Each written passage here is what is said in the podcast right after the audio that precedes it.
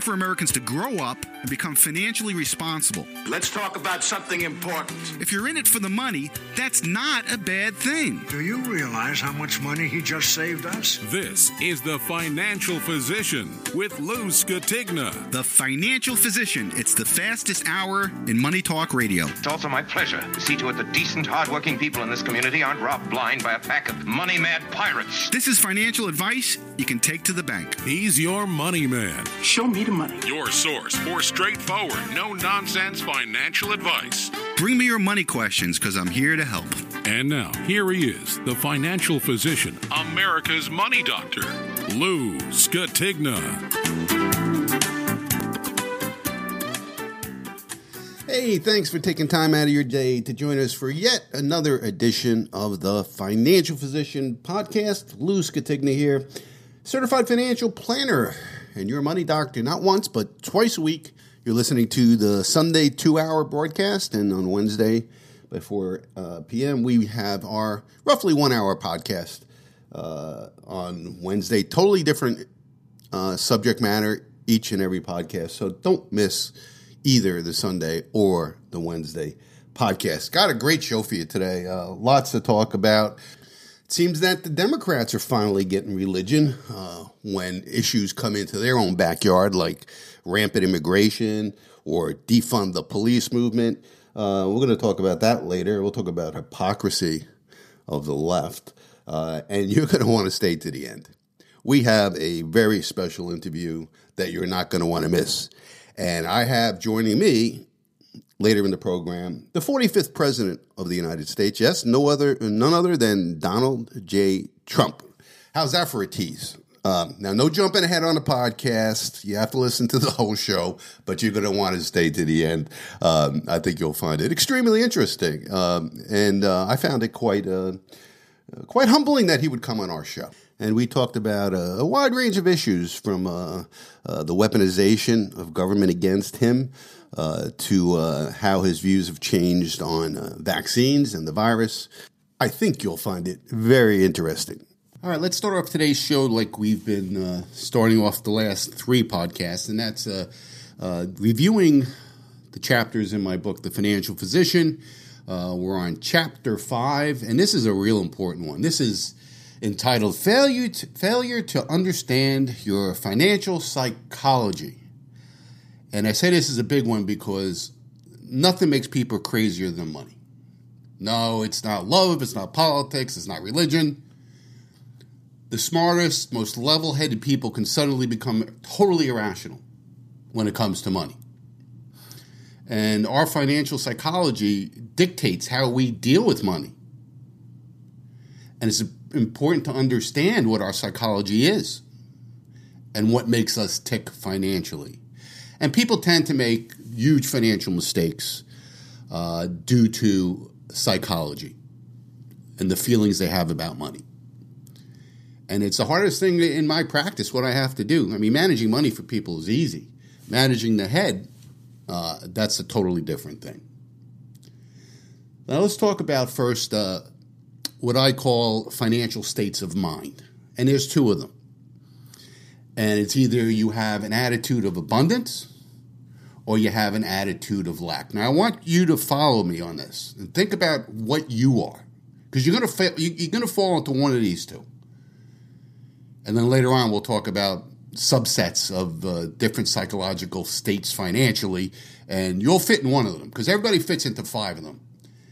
You know, after meeting with people for 40 years, thousands of interviews with people, uh, I've narrowed this down uh, to five. But first, we're going to start out with the financial state of mind that you're in. So let's talk about attitude of abundance. Now, keep in mind, an attitude of abundance or an attitude of lack has nothing to do with how much money you have. Now, you think it would, right? It has nothing to do with it whatsoever. I know people with millions of dollars, and I'm going to tell you a story in a little while, uh, that have an attitude of lack. And I know people have hardly anything that have an attitude of abundance. So, what, what's the difference between the two? Well, if you have an attitude of abundance, you believe that you will always get whatever you need in life to live the good life, uh, to support your family, you're not fearful that you're going to be destitute, you're going to be broke. And like I said, I have clients that have little money and don't seem concerned. They never complain about their finances, they live comfortable lives, they take vacations, and they're generous.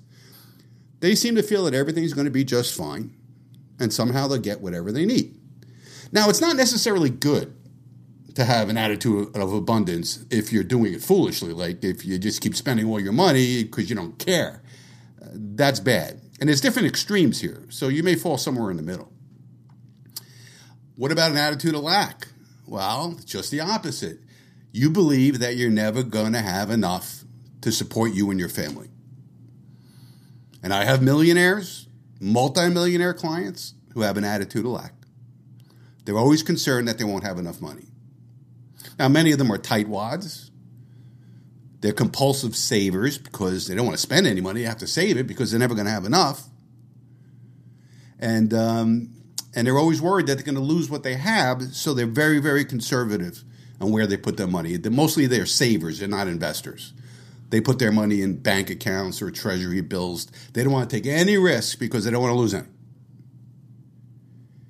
Whereas if you had an attitude of abundance, they're more likely to take risk in the stock market, invest their money. They don't get too concerned with the ups and downs of the market. Uh, over time, it always comes back, um, and it they're right about that. You know, we're close to record highs after everything we've been through. In my career, I've lived through what, five crashes? And here we are, close to all time highs again. So the way we relate to money has more to do with our attitude about life in general than how much money we have. Our feelings of abundance or our feelings of lack do not correlate with how much we actually have. Again, they're financial states of mind. Now, a lot of th- this attitude of lack, attitude of abundance, uh, happens in our childhood. Now, if you were a depression era person, you grew up in the depression, and there's not too many of us left. Uh, not us. I, I didn't live through the depression, but there's not too many people left uh, that lived through the depression. But if your family had trouble putting food on a table, uh, you could develop an attitude of lack. Whereas on the opposite end, if you lived in an abundant family, you know, who uh, uh, not necessarily rich but had everything they needed, uh, then you may have an attitude of abundance, but not necessarily. I know people lived in a family of abundance and had an attitude of lack, and people who've come up through an, uh, a family that lacked resources uh, that have an attitude of abundance. Now, I got to tell you about myself. I grew up in a family that uh, struggled. I was the oldest of six kids. Uh, my father was a union printer in New York City. Uh, my mother was a waitress. And we never had two dimes to rub together. Now, in uh, the mid 70s, if anybody's old enough to remember that, we had a recession. My dad was out of work for three years. And we were on welfare uh, food stamps. I got free lunches at school, which uh, totally uh, disturbed me psychologically. You know, there's many days I would not eat lunch because I was embarrassed that I had, I had to have a handout. And it, it influenced me to go to college, to be successful, because I didn't want my children ever to experience that. Again, psycholo- psychology, right? I was mentally disturbed by the, by the lack in my life. Uh, and it took me a long time to overcome that. Uh, even when I was successful in business and I had significant resources, uh, I would, my wife and I would argue about spending money to go on a cruise or a vacation because I thought it was too expensive. But meanwhile, we had more than enough money to be able to afford it. And it took me a long time. Now, I don't have that attitude of lack anymore. Uh, I, I do now have transitioned to an attitude of abundance, which means that anybody can do it. Uh, it just takes, like any other psychological issue, it takes therapy. And I say that's what I do uh, in my conference room. I do more financial therapy than I do financial planning. Because, you know, p- to change people's attitude about money, it's not easy. And many times it takes repetitive appointments. So here's an uh, example of an attitude of lack. I have a client that has uh, over $2 million invested with me, closer to two and a half. She's 86 or 87 years old, a widow. She has to come to my office at least three times a year for me to walk her off the ledge because she's so fearful of being destitute. And that's hard for many of us to, to, to imagine that somebody with two and a half million dollars would feel that way. I just had uh, a, a, a woman in my office this past week who had over $2 million in assets. No heirs, none. No children, no brothers and sisters, nobody to leave her money to except animal shelters and PETA and things like that. Two and a half million dollars, 70 years old. Uh, and I told her, you have to spend this money. But, you know, and, and I asked her how she um, accumulated it. She accumulated it by saving it. And she didn't have an extremely high paying job. So she must have sacrificed her whole life to build up that kind of money. And now when I tell her it's time to, to spend it, you know, she looks at me like I'm crazy, you know. There's an attitude of lack there, you know. It, it's just a matter of there's a block.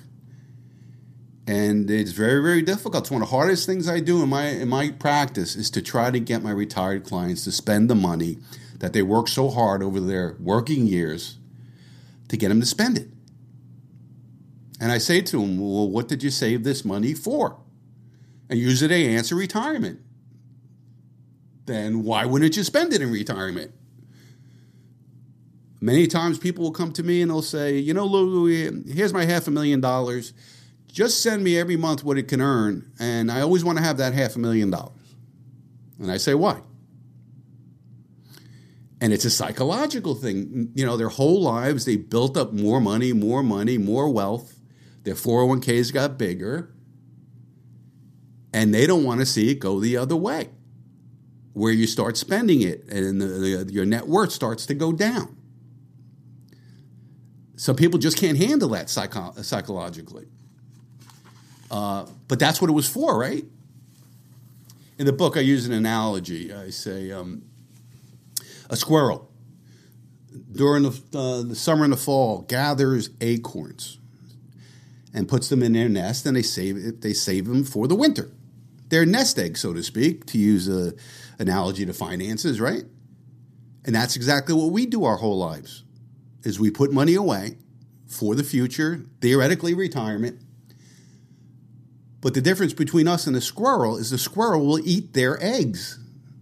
They'll eat their acorns, I should say, um, over the winter. And we're so reluctant to spend our retirement money or our nest egg when we're retired. And there's one true uh, truism in life you can't take your money with you when you die. You come in broke, you go out broke. You come in naked, you go out naked. Well, maybe not naked because you're dressed up at the funeral parlor, so maybe you don't go out naked. You go up out, you go out in a fine suit, right? Um, but uh, uh, you got to spend it. Uh, the key here is just not to be stupid about how you spend it. You don't want to run out of money before you run out of breath. But I love when a client comes to me and says, Lou, I'm 65 right now. Here's my $500,000. I want it to last for 25 years. Uh, how much could I take out every month where it'll go to zero the day I die? If the day I die we have a nickel left, we did it right. Uh, and I love that because I'm not a big believer in inheritance.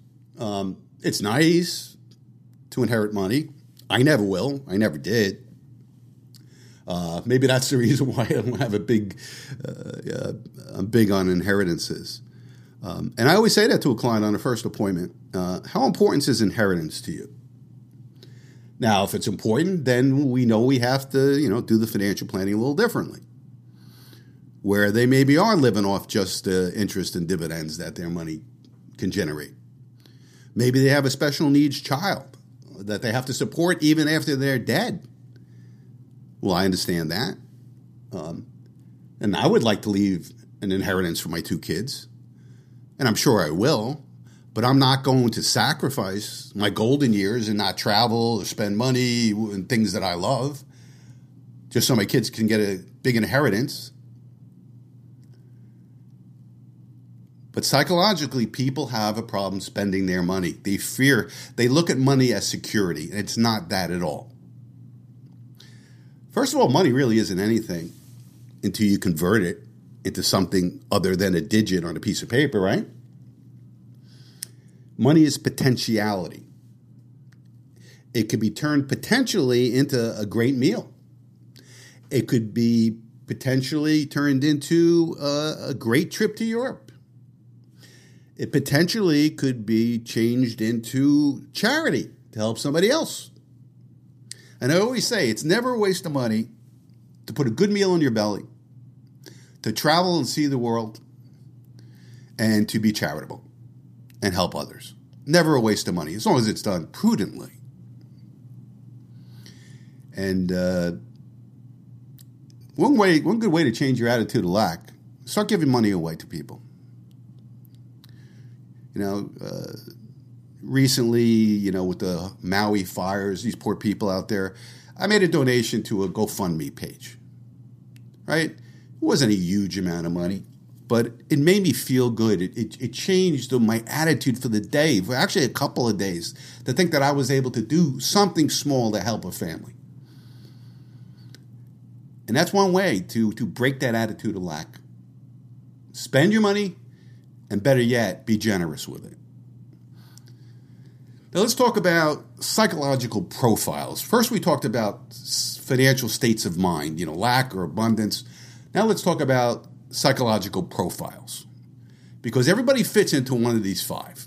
And I want you to be honest with yourself and tell me where you fit in on this. The high roller. The high roller thinks everything in life is a gamble. They want big returns in a short period of time.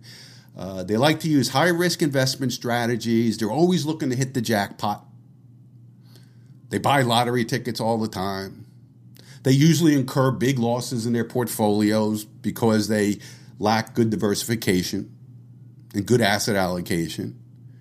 They get bored with conservative long term investments and they tend to want to speculate on individual stocks, commodities, real estate, Bitcoin. That's the high roller. I see that type all the time in my business, all the time. Uh, then we have, and this is a real dangerous one, is the abdicator. The abdicator typically would be a widow woman. Well, a widow is a woman, right? Uh, you know, 70s, 80s, a woman whose husband handled all the finances, all the investments, paid all the bills, and now she's alone, and now she has to manage the finances. And now she's very vulnerable. And we're going to talk about this in a later chapter of the book the importance of spousal teamwork and having both spouses involved in money management just for this reason alone. That she's probably going to be alone at some point and have to do it. And uh, the abdicator um, uh, lets other people make decisions for them. Uh, they do whatever a quote unquote financial advisor suggests. Uh, they trust people, and then they're surprised when they lose money. And they're frequently taken advantage of by unscrupulous financial salesmen, and there's so many of them out there. I see this time and time again. You know, a new client came in this week. She was telling me her mother died, and she inherited close to a million dollars. And most of the investment portfolio was in annuities.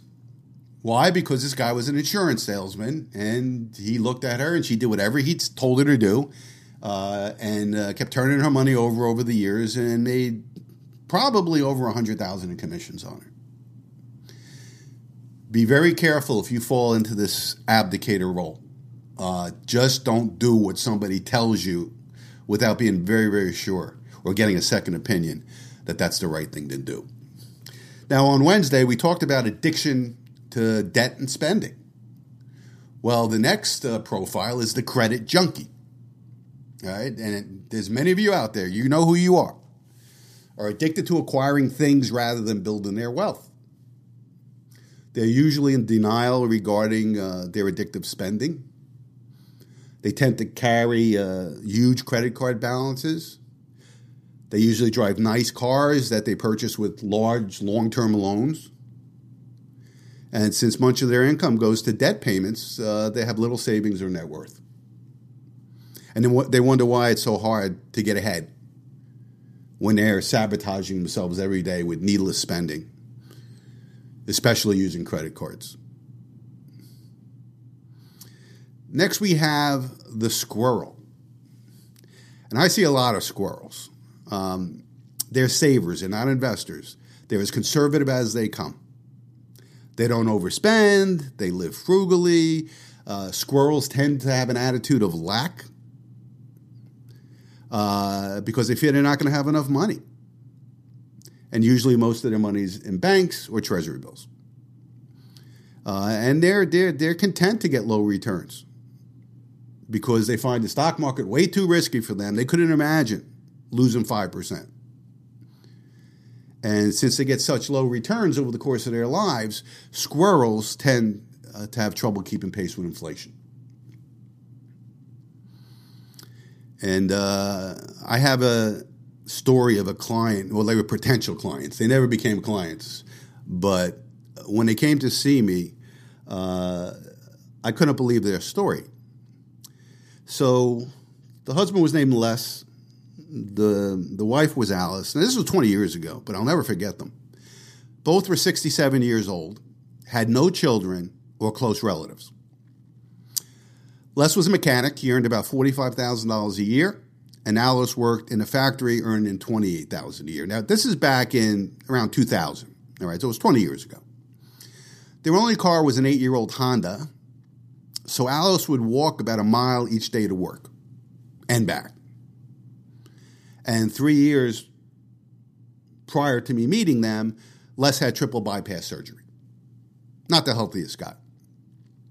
So when I looked at their um, assets, they accumulated over $3.5 million in savings by living extremely frugally, Spartanly, uh, socking away almost every dime. And uh, Alice told me that Les insists that the thermostat is always on 67 or lower. Can't heat the house more than that. And in the summertime, it's close to 78. Got to save some money on that utility bill. Can you imagine I had three and a half million in the bank and you, you're willing to be cold or hot in your own home?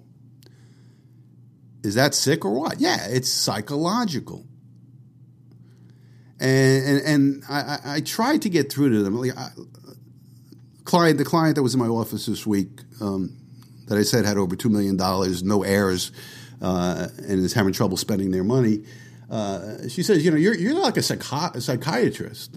And I said, "Yeah, that's what I have to be here because people are nuts when it comes to money, and I have to get through to them." So I said to them this: I said, "Imagine that you lived on a beautiful lake."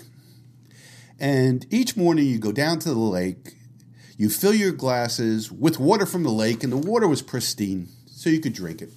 And they would drink the water that they needed to live. And it was delicious cold water. So after they drink the water, they would go to the garage, get an eight foot pole, hang a bucket on each end of the pole, and place the pole across Les's shoulders. Well, for the next four hours, they would climb the mountain, go to a well and fill the buckets to the brim. Then they would hike down the mountain another three hours with the heavy buckets on Les's shoulders. And when they got to the bottom by the lake, they would pour the buckets into the lake. Even though the lake contained more than enough water that they could ever drink in their life. Now, when I finish with that little story or analogy, um, Alice became pretty wide eyed. You know, I kind of stroked, you know, I got through to her. Uh, she goes, I never understood my attitude about money until right now. And she said that she would consider retiring and starting to take it easy. Well, two years later, they came to me, they had a tax issue, and Les and Alice was still working and saving every dime. That's a squirrel. And there's many squirrels out there. And uh, not as much as there used to be in my career. Uh, older generations, you know, they were taught to put your money in the savings account in the bank. Uh, they didn't know much about investing. Uh, but nowadays, you know, people have 401ks and so forth. So uh, they're less squirrels. They're mostly older people that I see as squirrels. Now, the last category is the fifth one, and this is the best one, and that's the money master. Like a fitness freak who spends all his time in the gym, it's uh, the money master is obsessed with money management. He or she is well educated in all money related matters, tend to avoid others' advice, and takes full control of his or her investments. They employ risk controls, uh, but they're not fearful of investing their money in a good diversified portfolio. And they reach their financial goals, but also enjoy their money success by living an abundant and balanced life. See, that's the key here. To being a money master, it's not just accumulating assets, it's enjoying the assets that you accumulate. Otherwise, it's a waste of time. If you die with seven figures on a piece of paper on a statement from a bank or a brokerage firm, what good did that do you? Again, it was just potentiality. And you also have to understand the difference between being rich and being wealthy. Being wealthy means having a lot of money, having a lot of assets, owning a lot of things. I don't want to say things, I want to say assets. Bank accounts, brokerage accounts, stocks and bonds, and real estate. That's being wealthy. Being rich is how you live. You could be wealthy and not rich. And you could be rich without being wealthy too, but that's not a good thing. Uh, living uh, like you're rich when you're not uh, is pretty dangerous. But you have to understand what money is. Money is nothing until it's converted into food, travel, charity, or whatever. And uh, what is wealth to you? You have to ask yourself that. Answer the following questions What is wealth to you? Is it the quality of the food you eat? Is it being comfortable in your home? Uh, is it um, enjoying time with your family and friends? Is it the ability to continue to learn and grow? Is it uh, your ability to travel first class and enjoy what the world has to offer? Is wealth uh, the fact that you have the ability to give to charity? Uh, you have to decide what wealth is to you. And again, uh, the money master knows how to use their wealth to live a rich lifestyle. Because, A, you can't take it with you when you die, but you do need enough to live while you're alive. So you have to balance it out. And that's what a good accountant, good certified financial planner will make sure that you don't outlast your money. But at the same time, make sure that you enjoy your money. And it's, a, it's all about being balanced and living a balanced lifestyle. So, knowing your financial psychology is so important. Uh, if it's not what you think it should be, if you have an attitude of lack and you want to overcome that, you can. You just got to do certain things and you got to be diligent about it. And you're not going to change overnight. Any psychological issue doesn't change overnight. Therapy takes time. And uh, be patient with yourself, but just be aware of what you're thinking, how you're thinking, what your emotions are when it comes to money. All right, let's take a short break. You're listening to The Financial Physician. My name's Lou Scatigna. Don't go away. AFM Investments Lou Scatigna has been serving Ocean County for over 35 years. AFM Investments brings a level of expertise, knowledge, and experience to the Jersey Shore that you would typically have to pursue with a premier investment firm on Wall Street. Whether you need income tax preparation or financial planning, he has the experience to help you with whatever your needs are. For more information, log on to afminvestments.net. Securities transactions through Lee Baldwin and Company. Member FINRA and SIPC. Registered advisory services through Argentis Advisors.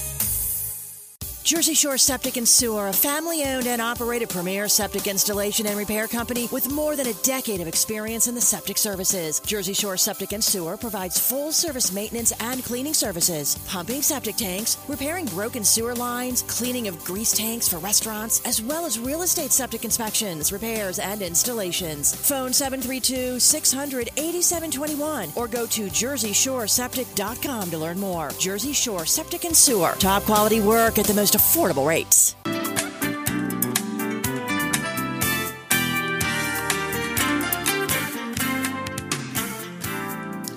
Welcome back to the Financial Physician Podcast, where we talk money, markets, politics, and anything I feel like discussing with you. My name is Lou Scatigna, certified financial planner and your money doctor. Not once, but now twice a week. We run two podcasts the main podcast that you listen to now, which is our Sunday podcast, which I have up uh, by 9 a.m. Sunday morning. And then we have our midweek podcast, uh, which I have up by 4 o'clock Wednesday afternoon. Hopefully, you're tuning in to both podcasts because I don't repeat what I talk about on either podcast on uh, the next one. Uh, I don't want to bore you and I don't want to be repetitive. So, you're going to want to tune in to both podcasts. Uh, the Sunday podcast runs about two hours, and the Wednesday podcast runs about right about an hour. So, hopefully, you're joining us for both of them. Thank you so much for sharing uh, the link to the podcast with friends and family. That's the only way we grow. Uh, it seems each and every week there's more listeners to this program, and I, that, that only happens because you guys are telling other people about it. Put it on your social media, the link. Uh, put it on uh, forums that you uh, participate in that you think may benefit by the Financial Physician podcast. My email address, you want to send me a, an email or a suggestion, or you just want to say hi, lou at thefinancialphysician.com lou at thefinancialphysician.com. Now, in the beginning of the show, I was summarizing uh, chapter five of my book, The Financial Physician How to Cure Your Money Problems and Boost Your Financial Health. Uh, the book is available free of charge to anybody that wants it. Uh, easiest way to get it is when you go to thefinancialphysician.com, uh, the show's uh, website. Uh, it asks you if you would like a copy of the book. You just give us your email and we'll send you a link to the PDF uh, and you can get a free copy of it. It's a beautiful PDF file. It really looks nice. It looks as good as the book itself does. But some of you prefer to have a hard copy book in your hand. Um, it's actually a soft uh, cover book. Uh, I'll be happy to mail you one. Uh, I got plenty of them. Uh, won't cost you a dime. I'll even eat the postage to send it to you. Uh, I want to get the books out of my warehouse and into the hands of people who could benefit by it. If you have a, a young couple, uh, maybe just got married, uh, or you have a son or daughter just graduating college or just going into college, get them a copy of this book. It's very easy to read, it's very basic, and it will teach uh, our young people uh, the smart, responsible way to live their financial life. That's thefinancialphysician.com. Um, if you want the hard copy, just send me um, an email at lou at thefinancialphysician.com. Just give me your name and address and say, Lou, please send me a copy of your book, and I'll get it out that day. Now, I want to talk about identity loss in retirement. Now, I'm not talking about identity theft, that's something totally different. I'm talking about identity loss. After leaving the presidency, former President Ulysses S. Grant uh, found himself wrestling with challenges of adjusting to a civilian life. And he told a close friend, quote, I am now simply Ulysses S. Grant, and I'm trying to get used to it. And when we transition from our working days uh, to retirement, it could be very, very uh, psychologically stressful. There we are, we're talking about psychology again. And not necessarily from a loss of income or anything like that. Just uh, when you're used to being a, you know, we always quote who we are, what we are. I am a certified financial planner. I am a doctor. I am an accountant. I am a bus driver. I am a plumber. I am a carpenter. This is our, I'm a teacher. That's our identity. That's who we describe who we are by what we do for a living. And what do we say we are once we're retired? Well, we have to grapple with what we have uh, ourselves to be. We're no longer the doctor. We're no longer the plumber. We were in a previous life. But whenever we make these transitions, and we're always making transitions in life, right? We go from being a child to an adult. We go from being uh, an intern to uh, running the company. We go from single to being married and then sadly widowed. And then we have the transition from being an active worker in a profession, whatever it is, and now being retired. And, and once we have these transitions, you know, people often experience a sense of detachment from their sense of self, who they identified they were. And it's known as identity loss. And, you know, that's what Grant was dealing with, you know, on a greater basis because he was president of the United States and now he's just an ordinary Joe. But many people who retire become very, very depressed. And more and more people now work longer, not because they need the money necessarily, but because they enjoy working. They enjoy the identity of who they are. It gives them a sense of self worth. And there's been a study recently that stated that those who um, work longer uh, tend to live longer and tend to have more mental uh, acuity. And that kind of makes sense, I guess. Uh, makes sense to me. But if you have identity loss because you retired, there's some things you could do to mitigate it or even to change it.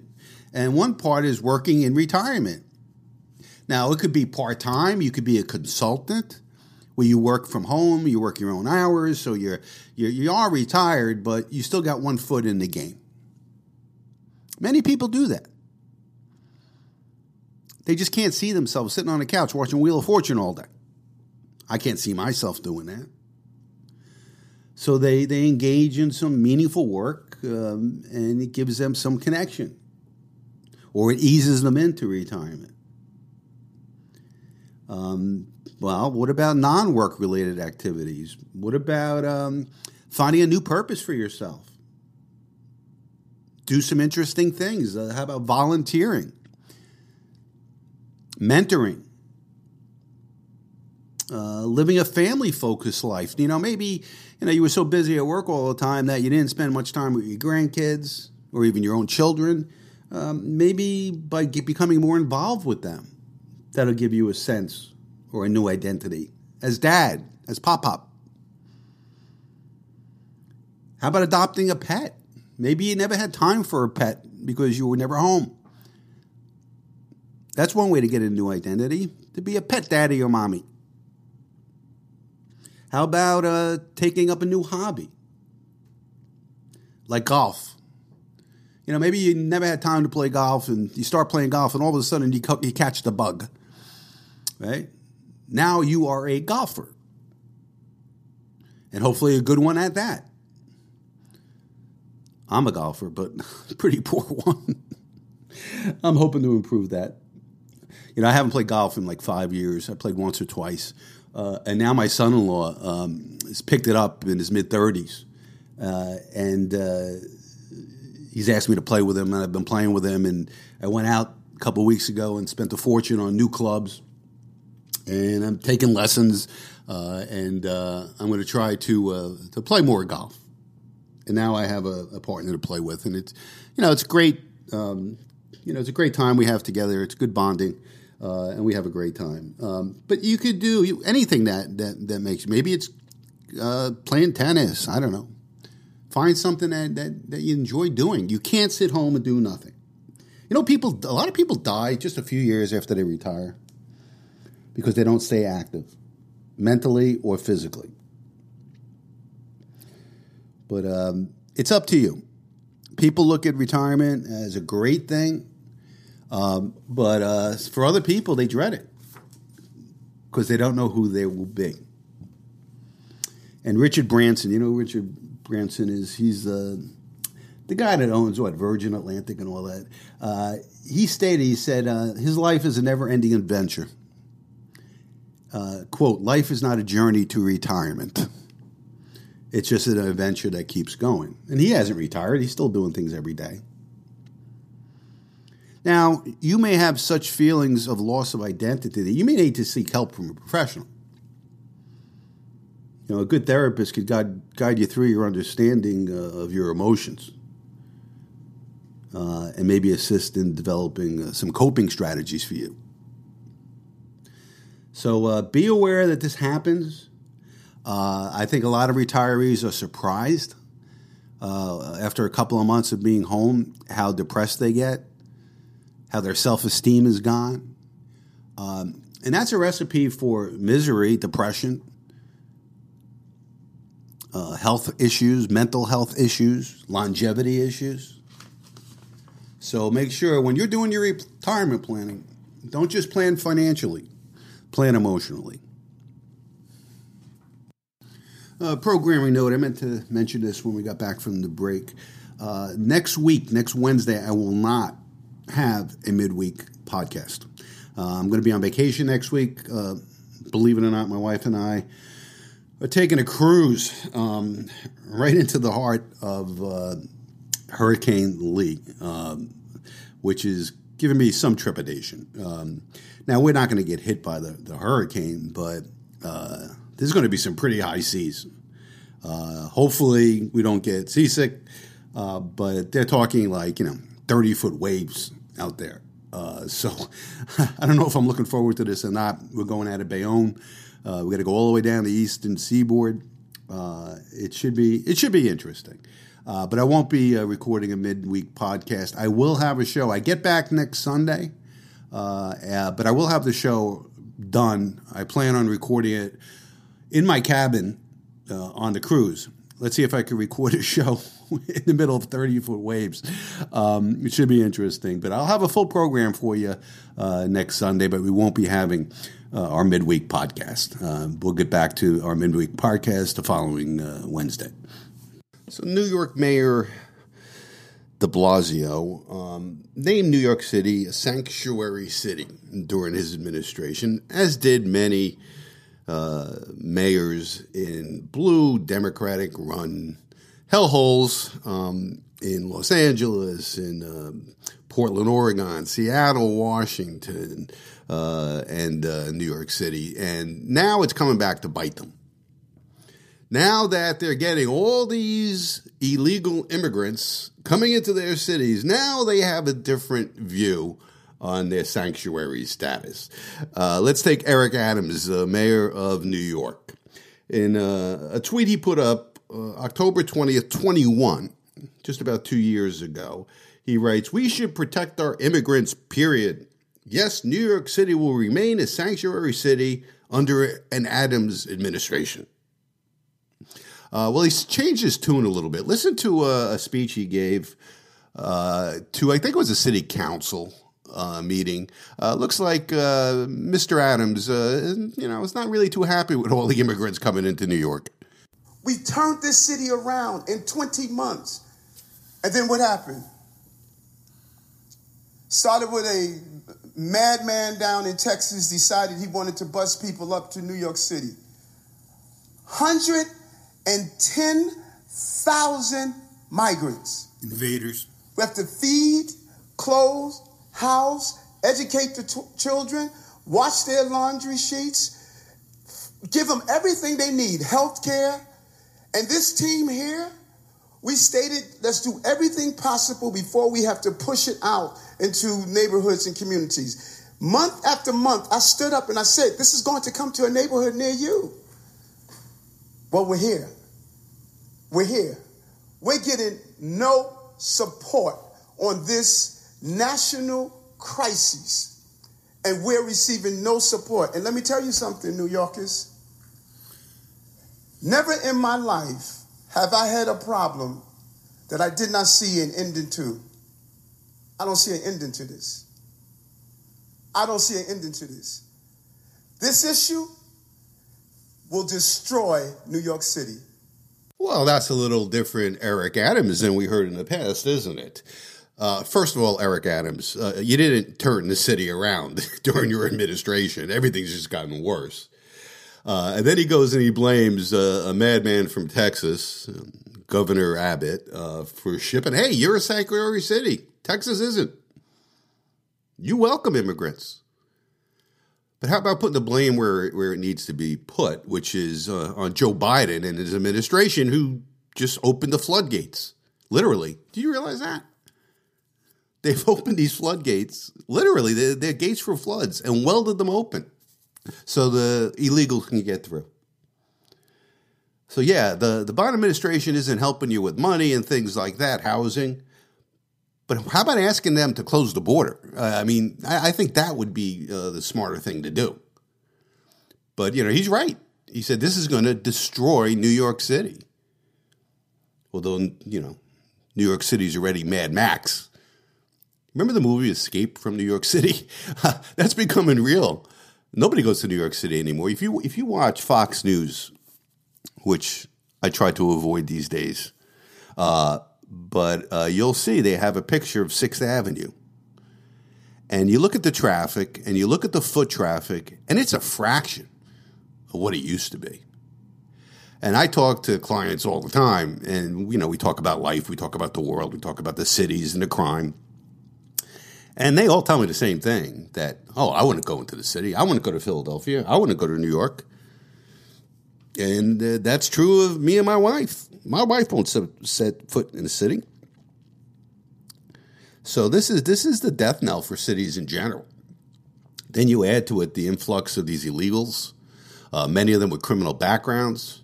Uh, you have a revolving door uh, you know, for the jail. You know, you arrest somebody for beating up an old lady. Remember the lady uh, with the with the cane? She was beat fifty times. He hit her out out the same day.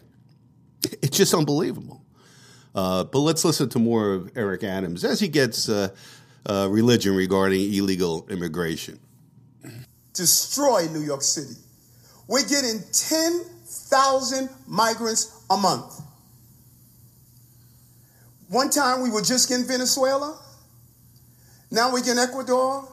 Now we're in Russian speaking coming through Mexico. Now we get uh, Western Africa. Now we're getting people from all over the globe have made their minds up that they're going to come through the southern part of the border and come into New York City.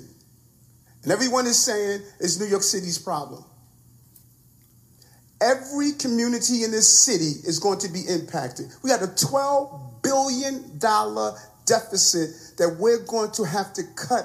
Every service in this city is going to be impacted. All of us. And so I say to you as I turn it over to you, this is some, some of the most educated, some of the most knowledgeable, probably more of my commissioners and deputy commissioners and chiefs live in this community. So as you ask me a question about migrants, Tell me what role you played. How many of you organized to stop what they're doing to us? How many of you were part of the movement to say, we're seeing what this mayor is trying to do and they're destroying New York City? It's going to come to your neighborhoods. All of us are going to be impacted by this. I said it last year when we had 15,000. I'm telling you now with 110,000. The city we knew we're about to lose. The migrant crisis is not only going to destroy New York City, it's going to destroy every sanctuary city in America. And uh, there's no end in sight. Uh, the Biden administration apparently purposefully want all these migrants to come into the country. Uh, and uh, it's just going to get worse at least until the next election. So we got a year and a half uh, before anything's going to be done about it. And how many millions more people are going to come through during that time? And these people come in, they get uh, schooling, they get health care, they get money. Was it now? I hear they, every family's coming in and getting $2,200 from the government immediately. It's insane. We got American families who can't even put food on a table right now. We got these poor people in Maui that that's gone right off the, the board. Nobody's talking about that anymore, right? And uh, sure, illegals come in, break our law, come into our country, and get everything for free. and it's causing um, chaos in the New York City school system, and I imagine L.A. and every other one in Chicago, where all these migrants show up. They don't speak English, so now by federal law they have to have translators for all these kids. Um, it's, it's it's an invasion. It's a takeover, and that's exactly what the Biden administration wants. The second vice chairwoman for Minnesota's Democratic Farmer Labor Party, basically a communist party, uh, who previously vowed to dismantle the Minneapolis Police Department during the Black Lives Matter riots, they call them protests, they were riots, uh, is now calling for tougher crime laws after she was violently carjacked this week. Did you see this story? Um, I can't even, can't even spell her name because she's a foreigner. Shivan, Shivanthi Sathanandan uh, claimed the carjacking took place in her the driveway of her Minneapolis home in front of her children who are four and seven. And she posted a picture of uh, her bloodied face on on uh, Twitter. The incident left her with a broken leg, deep lacerations on her head, and bruising and cuts all over her body. Four very young men, all carrying guns, beat me violently down to the ground in front of our kids, she wrote. Young men, young men held our neighbors up at gunpoint when they ran over and tried to help me, all in broad daylight. Look at my face in the picture. This is the face of a mother who just had that expletive beaten out of her.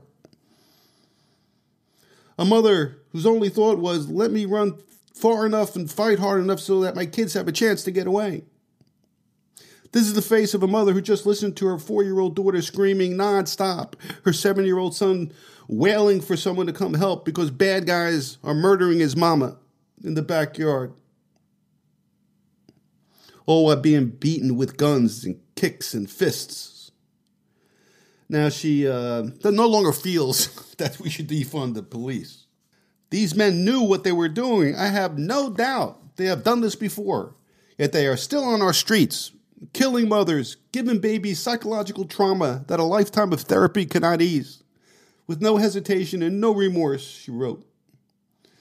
I'm now part of the statistics. I wasn't silent when I fought these men to save my life and my babies, and I won't be silent now.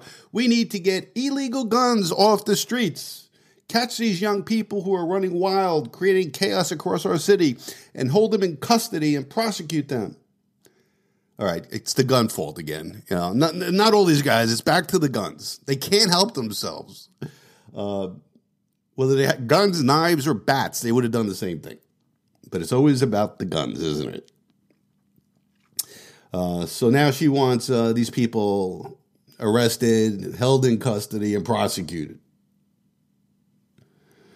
Uh, just unbelievable. And she later uh, went on to state that the uh, the police did a great job. So she's obviously changed her tune, and isn't that always the case when it's in your own backyard? In this case, literally, she's getting beat in her own backyard, or when it's in New York City, all these migrants, and you have to pay for them. They change their tune. They're all, you know, very, uh, very good at virtue signaling. Always think they're doing the, the heartfelt thing, and meanwhile, they're destroying their city.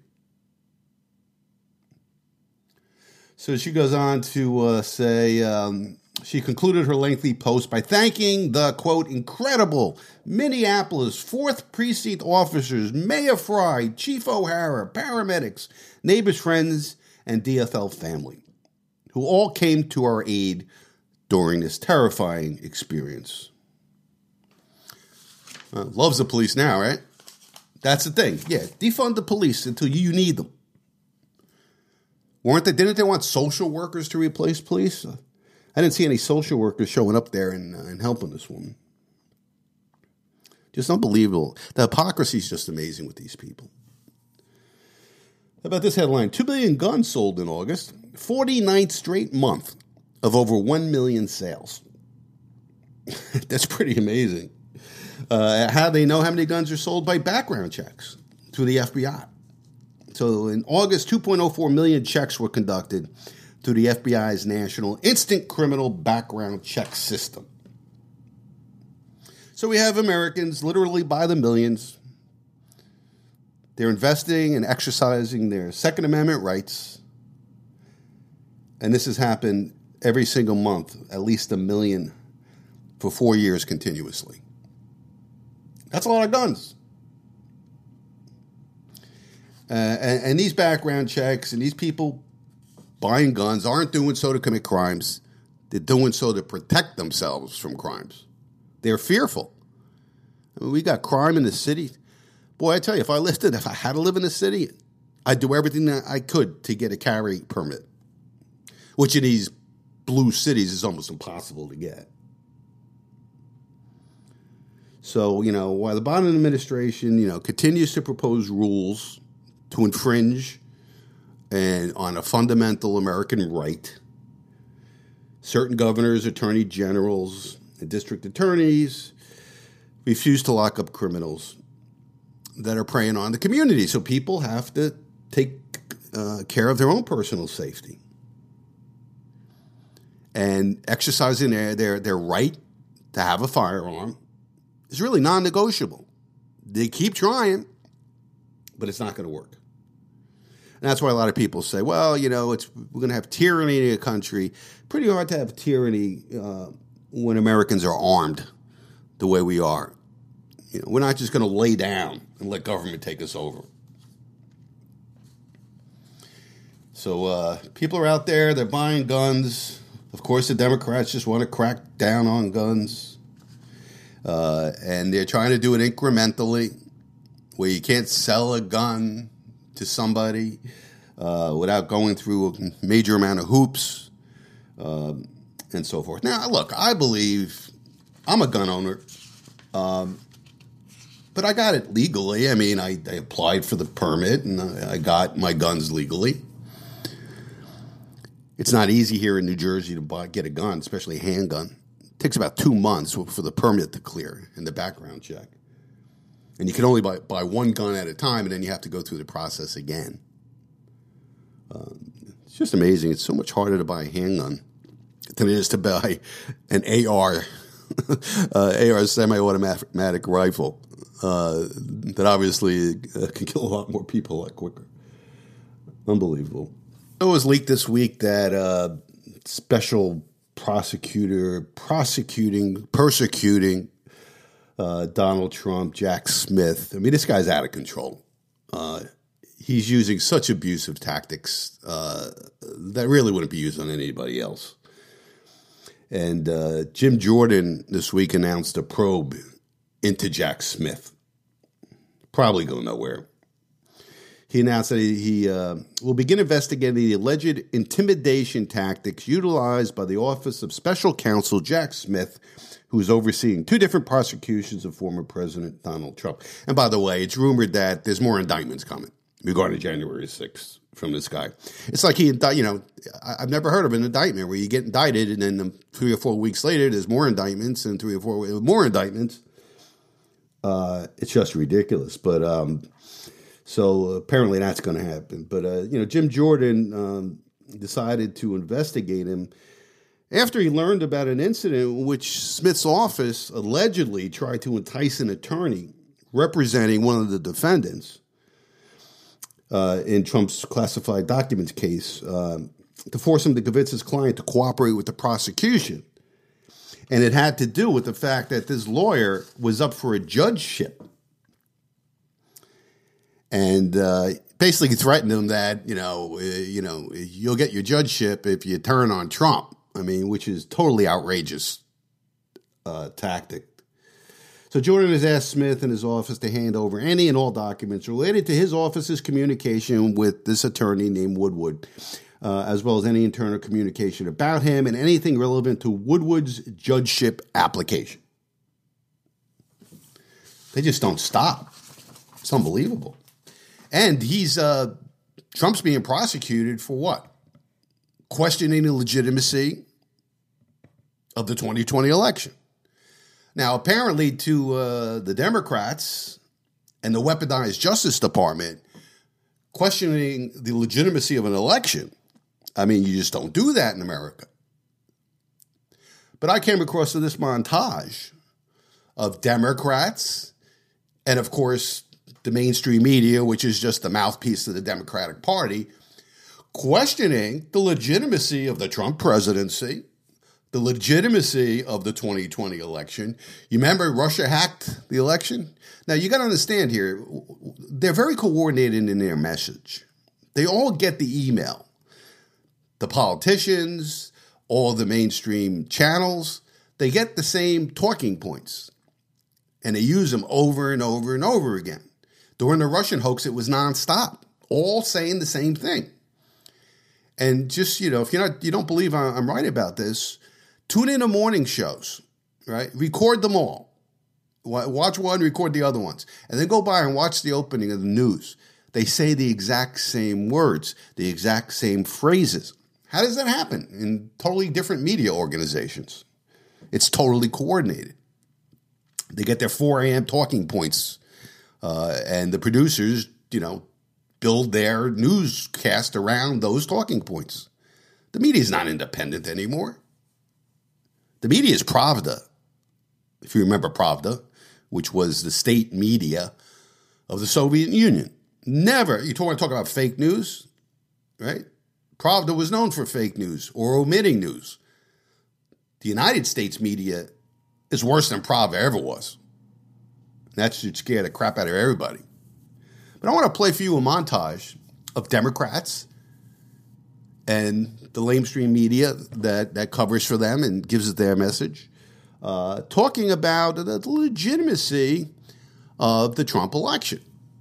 It was stolen. Stolen. He's an illegitimate president. He's an illegitimate president. You know, pretending to be president. Why do you think the president is going to such great lengths to essentially prove that he beat you? Because he didn't. One third of Clinton supporters say Trump election is not legitimate. I think he's an illegitimate president that didn't really win. You are absolutely right. You can run the best campaign. You can even become the nominee. And you can have the election stolen from you. The 2016 election was stolen. Got a nicer way to say that? Say Russia hacked the election. Russia hacked our election. Russia hacked our election. A little louder, please. Russia hacked our election. That was a 9-11 scale event. This was a kind of cyber 9-11. Cyber 9-11. Yes. Russia hacked our election. Russia, you know, of course, hacked our election here. Half of Clinton's voters believe the conspiracy theory that Russia hacked election day votes. We know that they were into voting rolls actual interference with the elections themselves. We know it happened. Despite no credible evidence, 67% of Democrats believe Russia tampered with vote tallies. Hacking the U.S. election. Hacking the U.S. election. Russia hacked our election. The Russians hacked our election. Russia hacked our election. Russia hacked our election. Russian hacking of our election. Hacking of our of our election. Russia hacked our election. Russia hacked our election. Stolen election. Russia hacked our election. Russia hacked our election. Universal assessment that Russia hacked our election in 2016. Foreign governments hacked our elections. Most young Americans consider Donald Trump an illegitimate president. An illegitimate president. He's an illegitimate president. Why is he illegitimate? He just won an election. He's an illegitimate president in my mind. That's it. I absolutely agree. Experts urge Clinton camp to challenge election results. We will see how illegitimate his victory actually was. He's an illegitimate president. Russia hacked our election. Russians hacking our election. Hacked our election. Russia hacking our election. I don't see the president elect as a legitimate president. Trump is an illegitimate president who stole the election. He is not a president. He's illegitimate. And my biggest fear is that he's going to do it again with the help of Vlad, his best pal. It's terrifying. Would you be my vice presidential candidate? Hillary Clinton voters called to overturn election results. More than 4 million people have already signed a petition on change.org calling for the electors of the Electoral College to, quote, ignore their states, vote, and cast their ballots for Secretary Clinton. Trump didn't actually win the election in 2016. We are the victims of a bloodless coup. He didn't win the general election. Yo, Electoral College, make Hillary Clinton president. Period. Donald Trump is an illegitimate president. Fans don't accept Trump as a legitimate president. This wasn't on the level. This election was not on the level. I don't think he's a legitimate president. He got his victory from cheating. Yes, Trump cheated. Trump cheated the 2016 election. He's an illegitimate president. no validity, no credibility. Mm-hmm. And because of that, Anger at what some see as an illegitimate president. Will not be a peaceful change of power. A number of incidents turned violent. Protesters hurled trash cans, flash bombs, and objects at police. Several officers injured. Protesters threw rocks and smashed windows, leading to more confrontations, injuries, and arrests. The chaotic scene just blocks outside the secure area of the inauguration. If denying election results is extreme now. Yeah. So let's let's be really clear. That comparison that you made is just ridiculous. Protests against Donald Trump's election victory surged overnight, and some became violent. Violence erupted on the streets of Portland during the second straight day of protests over the election of Donald Trump. Some protesters launched fireworks and other projectiles at police. Several people began vandalizing cars. Okay, enough of that. I'll spare you the rest. It goes on. Uh, so, where's the rest of the indictments um, for all the Democrats, including the ones that protest and rioted in all these cities, including, if you remember, Inauguration Day? Remember the riots and the cars on fire and all that? I don't think a single person went to jail. What about all these Democrats, all these politicians? Trump's illegitimate. Russia hacked the election. You hear the one guy commentator? The Electoral College got to make Hillary Clinton president, period. What a bunch of hypocrites these people are. They protest almost every election. How about in Georgia? What's her name? Who was uh, running for governor? Stacey Abrams. She she she's still protesting. She lost by 30,000 votes for governor and she's still protesting, saying it was stolen from her, uh, and still trying to get it overturned. But no, it's fine if she does it. Unbelievable, just a two-tier justice system in this country. Now, you remember the grand jury um, uh, in uh, the one that just uh, indicted Trump in Georgia? I mean, apparently, uh, you remember the lunatic lunatic four woman there the young lady uh, who was just so giddy on national TV. She was so giddy with excitement about uh, indicting Donald Trump, and she wished he would be on the witness stand so she could swear him in. Uh, this is the grand jury uh, that indicted him. L- listen to her. We'll see if we can dig her up. Did you personally want to hear from the former president? I wanted to hear from the former president, but honestly, I kind of wanted to subpoena the former president because I got to swear everybody in. And so I thought it'd be really cool to get 60 seconds with President Trump of me looking at him and being like, Do you solemnly swear? And me getting to swear him in. I just, I kind of just thought that would be an awesome moment. She's a total left wing kook. If you see her face, she's a kid. She's like in her mid 20s, it looks like. Just with a glee on her face that, oh, I'd love to swear in President Trump. Obviously, a left wing lunatic. This is the four, the four person, the, the four woman of this grand jury, the one in charge. First of all, when does uh, somebody in a grand jury, let alone the four woman, show up in a news show and talk about a case? I've never heard of that before. But she's in that case, and the grand jury, you know, wanted to go insane on on indictments. They wanted to indict like thirty something people, and uh, she wanted to indict uh, uh, two U.S. senators from Georgia. These are the ones who had the election stolen from them David Perdue, uh, Kelly Loeffler, as well as current U.S. Senator Lindsey Graham, uh, who uh, Georgia Secretary of State Brad Raffensperger said called him after the 2020 election to ask if it was possible to invalidate mail in ballots that violated the state's signature matching law and whether political bias may have played a role in counties where poll workers accepted higher rates of mismatched signatures. So uh, she and her cohorts in the grand jury in Fulton County uh, thought Lindsey Graham should be indicted under RICO for that. To ask if ballots that weren't properly signed could be invalidated as a, as a felony. Um, she wanted to indict Michael Flynn, uh, the list was really so long. And you know it's bad when it's too much for uh, Fani Willis to even go forward with it. That's how crazy these people are. Grand juries could be nuts. There's an old saying, uh, some attorney said it way back when. A grand jury can indict a ham sandwich. And you got to understand, in grand juries, you can't defend yourself. It's totally the prosecutor. Uh, I don't even think you have attorneys in the room. Unbelievable.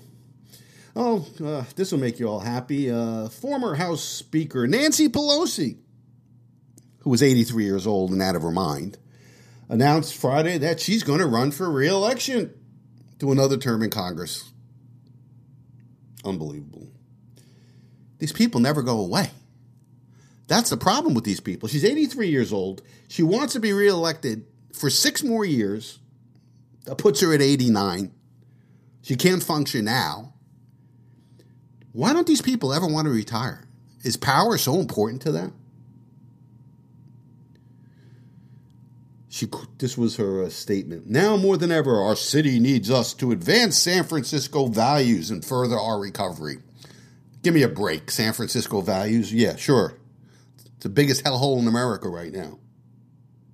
These people, these Democrats, they just say things that make no sense, that are totally objectively false and preposterous.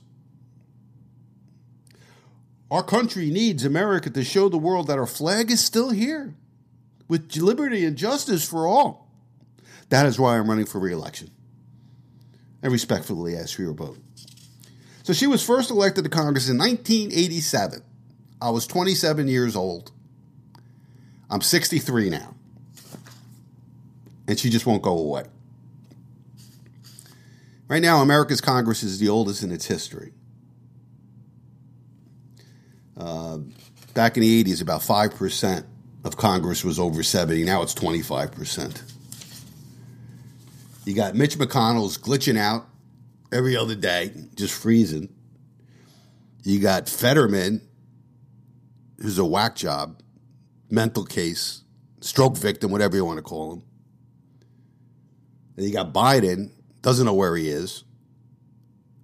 Um, why don't they just build a, a, nursing home on the mall where these people can go after, and then, then they can be wheel, wheeled in to do their jobs for a couple hours?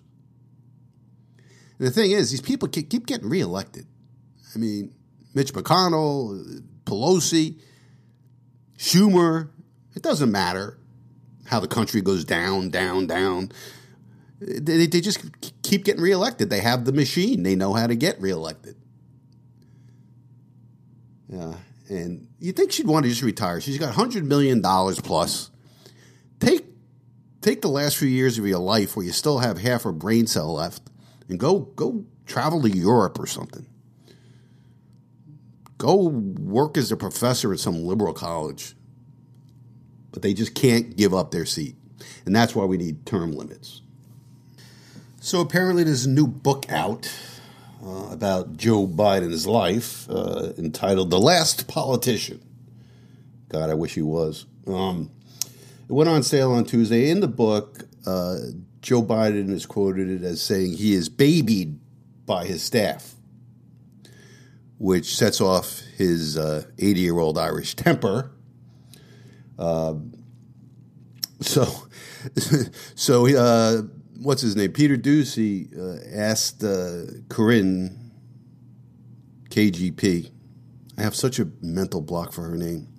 Uh, you know why the White House is treating the president as a toddler, and like every time she's asked a, a hard question, she just deflects from it and changes it to something else. But this this was her response.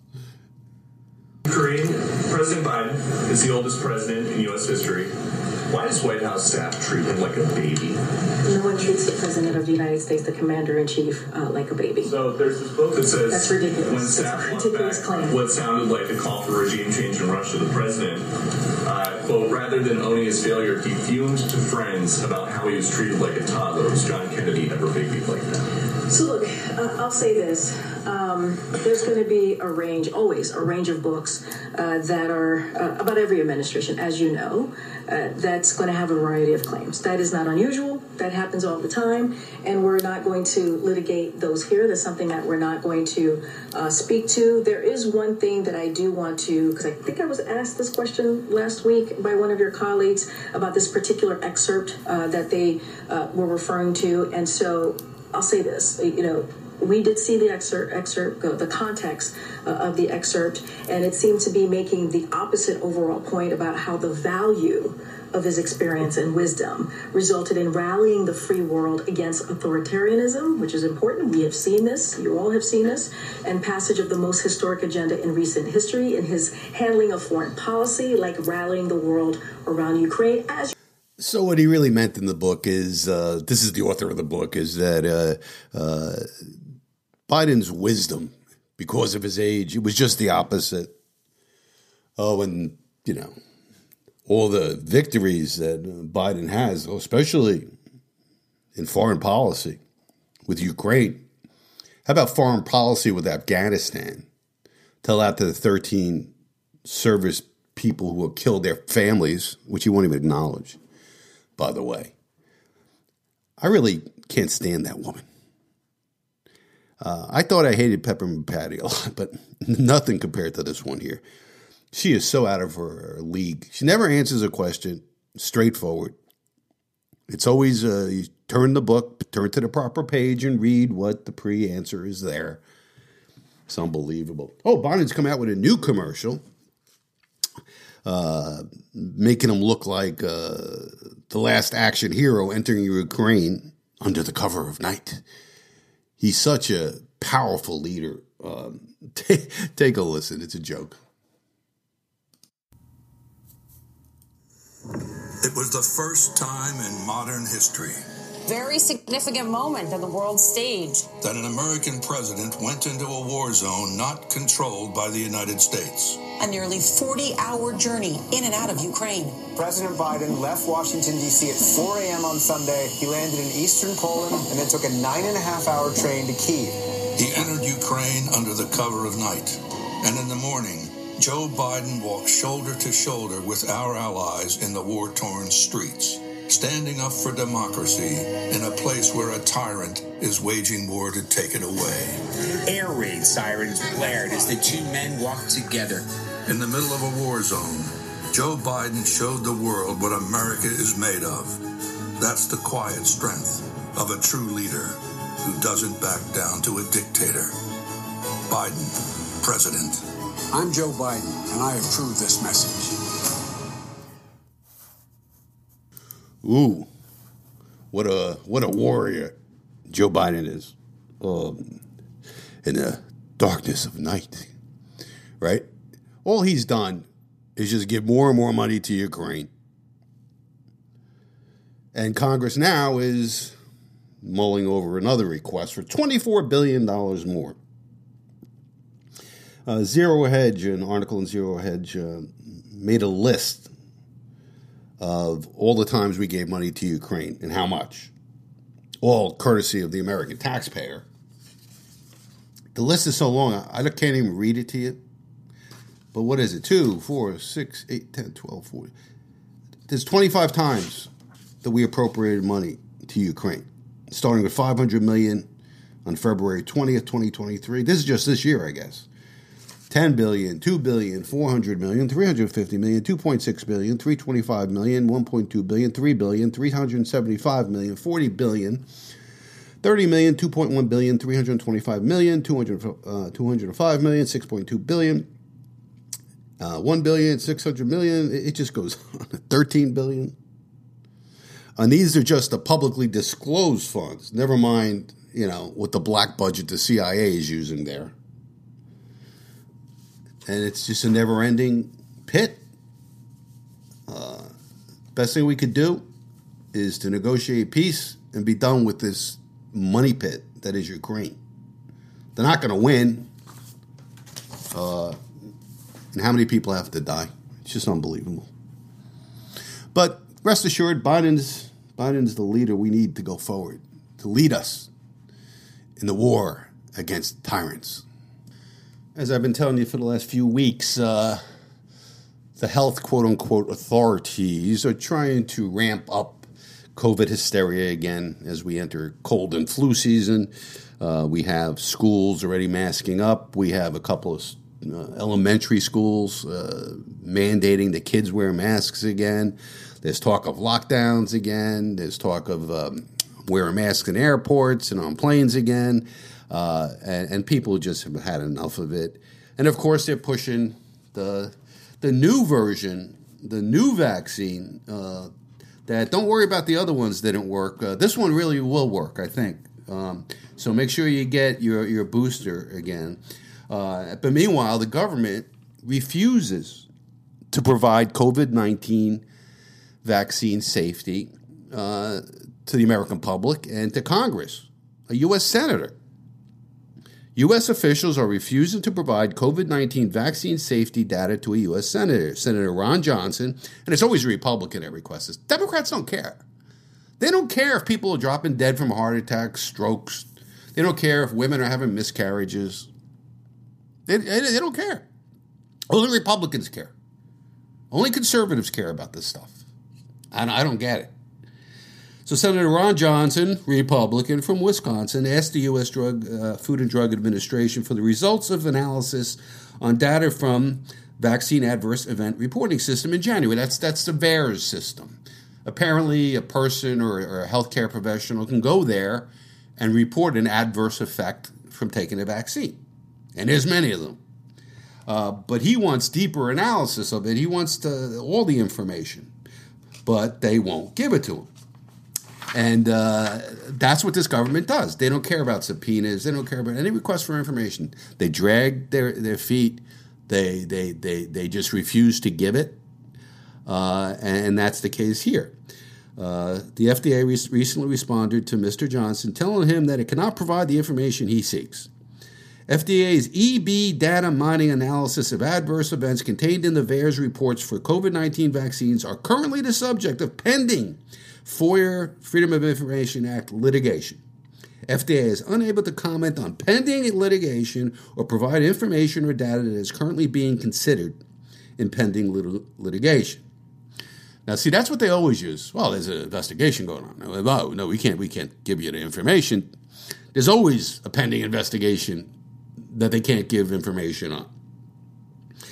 So Senator Johnson sent a new letter to FDA Commissioner Robert Califf uh, that the claim was wrong. As you are well aware, Congress has a right to information contained at U.S. federal agencies as it conducts its oversight responsibilities. It's outrageous that the FDA would assert that pending litigation and any particular FOIA litigation would allow your agency to obstruct, obstruct my congressional oversight.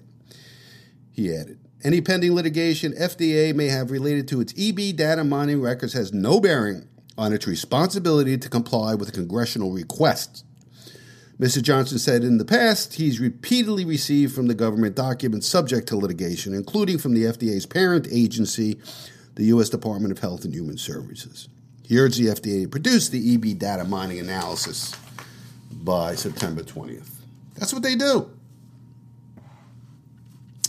Uh, before you rush out to get the booster, by the way, you should you should read about what's going on. A lot of information is coming out now about this, about this poison that they keep wanting to put in us and put in our babies and put in our pregnant women. How about this article? Uh, government gave millions to top reproductive health organization to promote COVID 19 vaccines to pregnant women. You want to talk about evil? The, prepare, the premier professional membership organization for obstetricians and gynecologists accepted $11.8 million from the Department of Health and Human Services to promote COVID 19 vaccines to pregnant women. Despite the exclusion of pregnant women from clinical trials and regulatory data showing the vaccine had not been tested for safety during pregnancy. It hasn't been tested for safety during pregnancy, and they're buying the obstetric, uh, obstetric and gynecologist organization, who then went out and promoted to their doctors that it's safe and effective and recommended it. It's bribery. To learn more about COVID 19 funding received by the American College of Obstetricians and Gynecologists during the pandemic, that prompted the organization on COVID 19 vaccines for pregnant women, James Thorpe, a board certified obstetrician, gynecologist, and maternal fetal medicine physician, made a Freedom of Information Act request in 2022.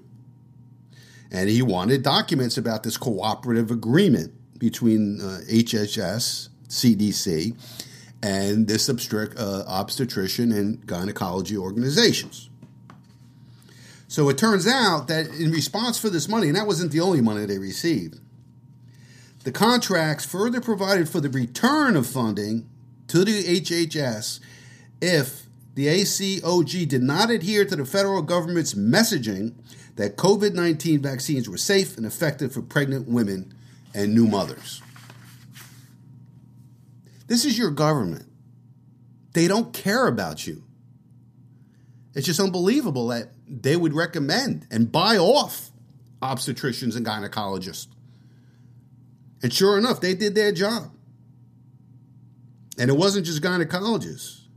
As part of the COVID 19 Community Corps, whatever that is, HHS awarded billions of federal dollars to recruit what HHS referred to as quote unquote trusted community leaders who could push vaccines with our most private relationship, within our most private relationships. Much like modern day Trojan horses, these trusted messengers would be unique in their ability to permeate all facets of private life, meaning your doctor. Unbelievable. And meanwhile, how many women have had miscarriages or had problems during their pregnancy or post pregnancy because of this vaccine? I can't back it up, but I read somewhere that something like 86% of women who were pregnant got the vaccine had miscarriages. Don't quote me on that. And meanwhile, they're, you know, they want us all now to go for the booster. Oh, on the five this week, did you hear this? Uh, Harold Ford Jr., now, you know, the resident liberal. I kind of like him. He seems like a nice guy. Um, he's talking about he can't wait to get his new his next shot. Uh, and listen to how the the rest of the five react to him. They're just laughing. I won't wear a mask, but I'm going to get the shot. You are? How, what number shot is this for you? I've had it every. T- so I'm, I'm one in October. I had one in April. How many? What's the total? Uh, this yeah. will be my seventh. seven. seven. And I've had COVID three times. Seven, seven shots, and he's had COVID three times uh, isn't he going to learn that these shots don't work, and God knows what it's doing to his body? Uh, I tell you, that's one way to get rid of the Democrats. I guess uh, they're all so shot happy and mask happy. Maybe they'll kill themselves off. I don't know. Seven shots. It sounded like he couldn't wait to go, and, and he seemed pretty. Uh, I don't know, giddy that he. And I got COVID three times. Uh, what does that tell you, Harold Ford Jr.? Unbelievable. Oh, here's another interesting article. You're thinking about getting this shot? COVID 19 mRNA vaccines reduce immune response to other infections. Potential concern of immune deficiency. Well, you've heard that here on the program before. A recent study on immune effects of Pfizer's COVID 19 mRNA vaccine has scientists raising concerns over vaccine acquired immune deficiency. They call it VAIDS vaccine acquired immune, immune deficiency syndrome. And so apparently, not only are you going to catch uh, COVID, uh, it's going to give you AIDS or VAIDS, which is the same thing, immune deficiency, for other pathogens. Um, it's insane.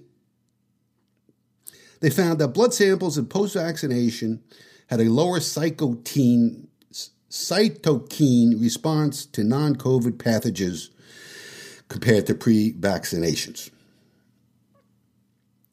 This reduced immune response was particularly persistent for non COVID viruses. Blood samples taken at six months showed some children still had low responses for hepatitis B, virus proteins, and proteins that mimic a viral infection. Another article boosted people more likely than unvac- unvaccinated to be infected, new study finds.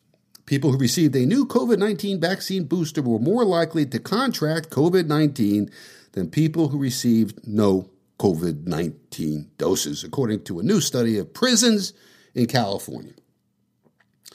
Researchers analyzed data from 33 state prisons from January to July 2023 to try to assess the effectiveness of the bivalent shots, which were introduced in the fall of 2022.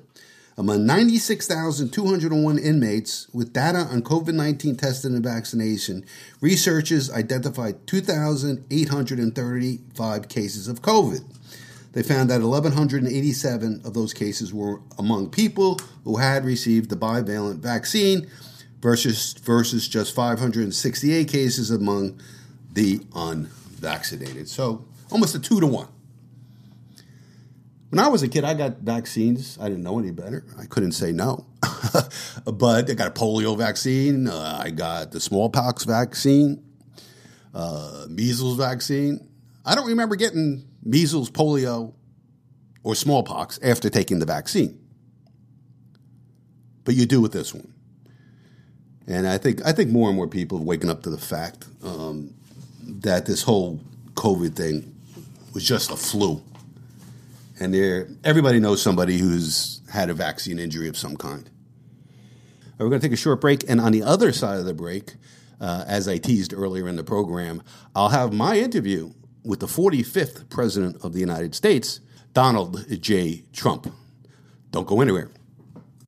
Are you currently retired or planning to retire in the next five years? Hey, Lou Scatigna here, certified financial planner, personal finance author, president of AFM Investments. Why not join me for a comprehensive financial review at my downtown Toms River office? Banks are paying virtually nothing, and the stock market has become a risky casino. But there are ways to achieve reasonable returns without taking on big risks. Let me show you how. During our meeting, I will determine your net worth, find ways to maximize your income, and minimize your taxes. I'll review your estate plan and discuss strategies to protect your estate from nursing home costs. Managing your finances is more complicated than ever, but you don't have to go it alone. So make your no obligation appointment today by calling 732 905 8100. That's 732 905 8100. Securities transactions through Lee Baldwin and Company, member FINRA and SIPC. Registered advisory services through Argentus Advisor. Do you have a home to sell? Do you need to buy a home? Or maybe you would like to consider a career in real estate? Well, you need to contact my brother, Mark Scatigna. He's the broker manager of Coldwell Banker Flanagan Realty on Route 70 in Manchester. Mark has helped so many of my clients with either the sale of their home or to purchase a new home. All of them could not have been happier with his help. What about an exciting new career in real estate? Maybe you're finding you have more time on your hands than you would like to after retiring from your full-time job and are also looking to make some extra income. With flexible hours to still enjoy your free time and income that could be limitless, Mark could train you to be as successful as you would like to be and enjoy a rewarding career in real estate. For help with any of your real estate needs, as well as any information on a career in real estate, call my brother Mark Scatigna at Coldwell Banker Flanagan Realty. His number is 732 657 6200. That's 732 657 6200. Mark Scatigna, Coldwell Banker Flanagan Realty. Give him a call. You'll be happy you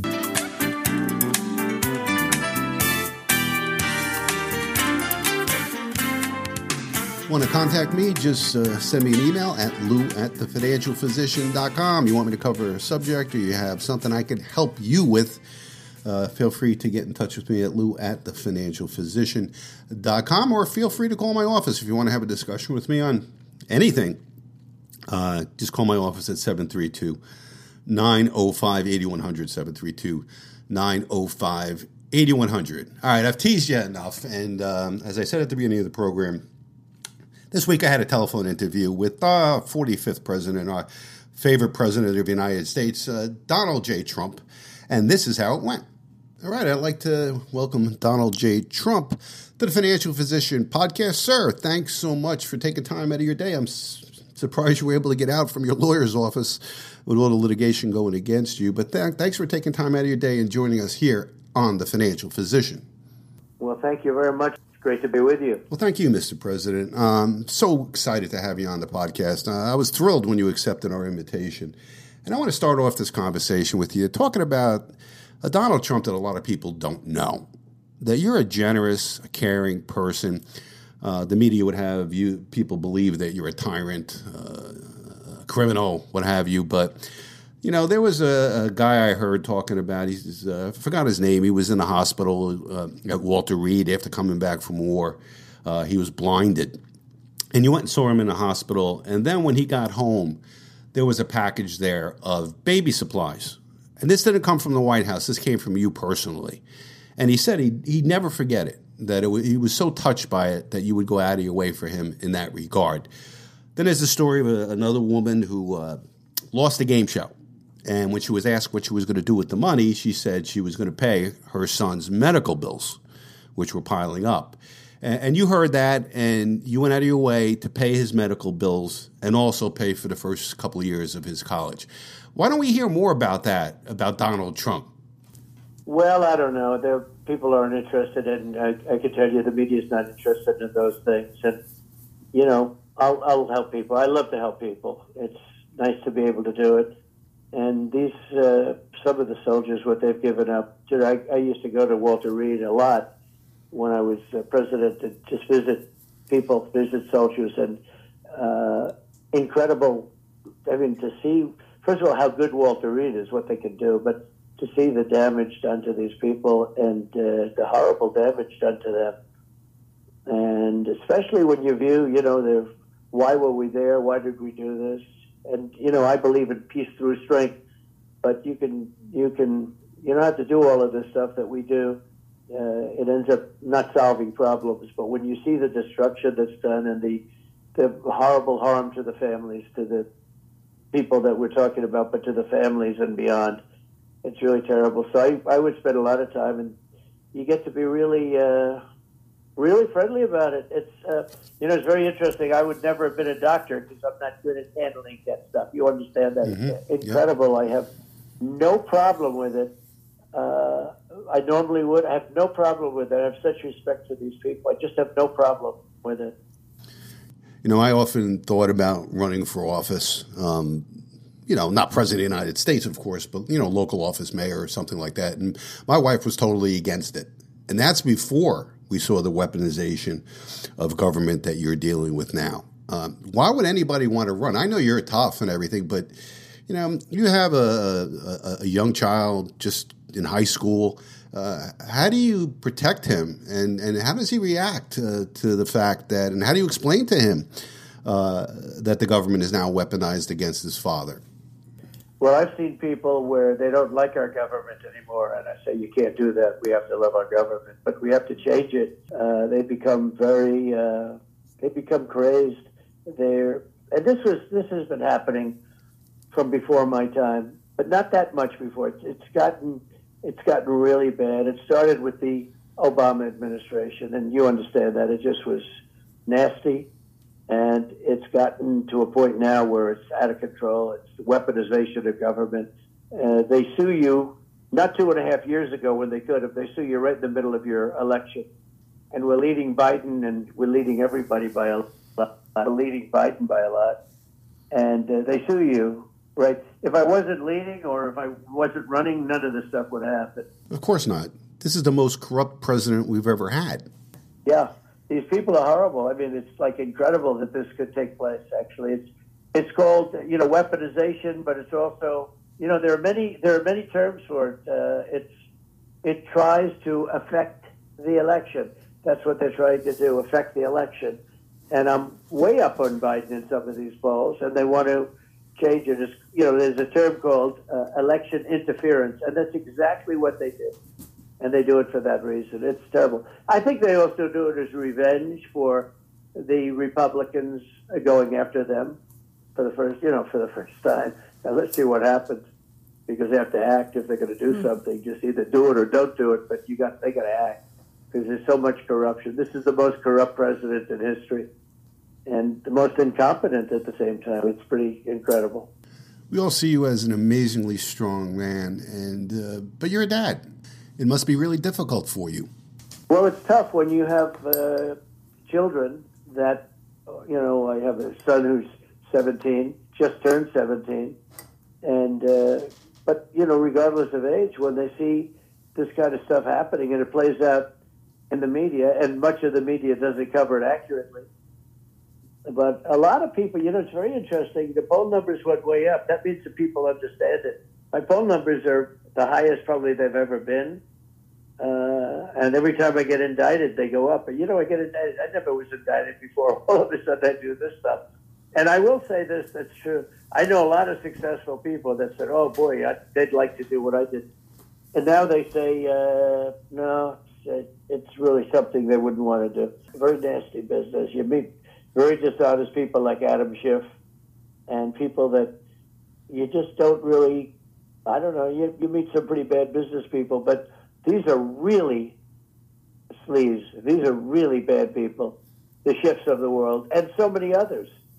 It's incredible, actually. And they know the facts. You know, they knew that there was no Russia, Russia, Russia. They made it up. They knew the story was phony, but they'll talk about it like, oh, it's this great constitutional crisis, and yet they know it's phony. When you're back in office, and hopefully you will, uh, will you go after Hillary Clinton for the fake dossier? Well, that's that's the thing. They did. It was a fake dossier. Yeah, that's big. All of that stuff is now part of what's you know going on and what's being looked at. A fake dossier it was paid for by the Democrat Party and Hillary. Uh, all of the stuff it was fake. It's just fake. Everything. The current stuff is fake. We're talking with the 45th President of the United States, uh, Donald J. Trump, who has been gracious enough to join us on the Financial Physician. Let me ask you a question. They're bringing about COVID again, and they're talking about masks and lockdowns. As a matter of fact, two school districts in Kentucky have shut down because of COVID cases. What would President Trump do um, when he's back in office and this COVID hysteria uh, hits again? Well, we don't do shutdowns, for one thing. And it sounds to me like, you know, if something's coming back, you know, they blame everything. They say it's COVID because they love using the word COVID. If you have a flu season, you know, they call it COVID. We had that then too, by the way. You had a lot of flu, you had a lot of this, that. And, you know, they like to say everything's COVID. Uh, but uh, let's see what happens. I mean, there could be something happening.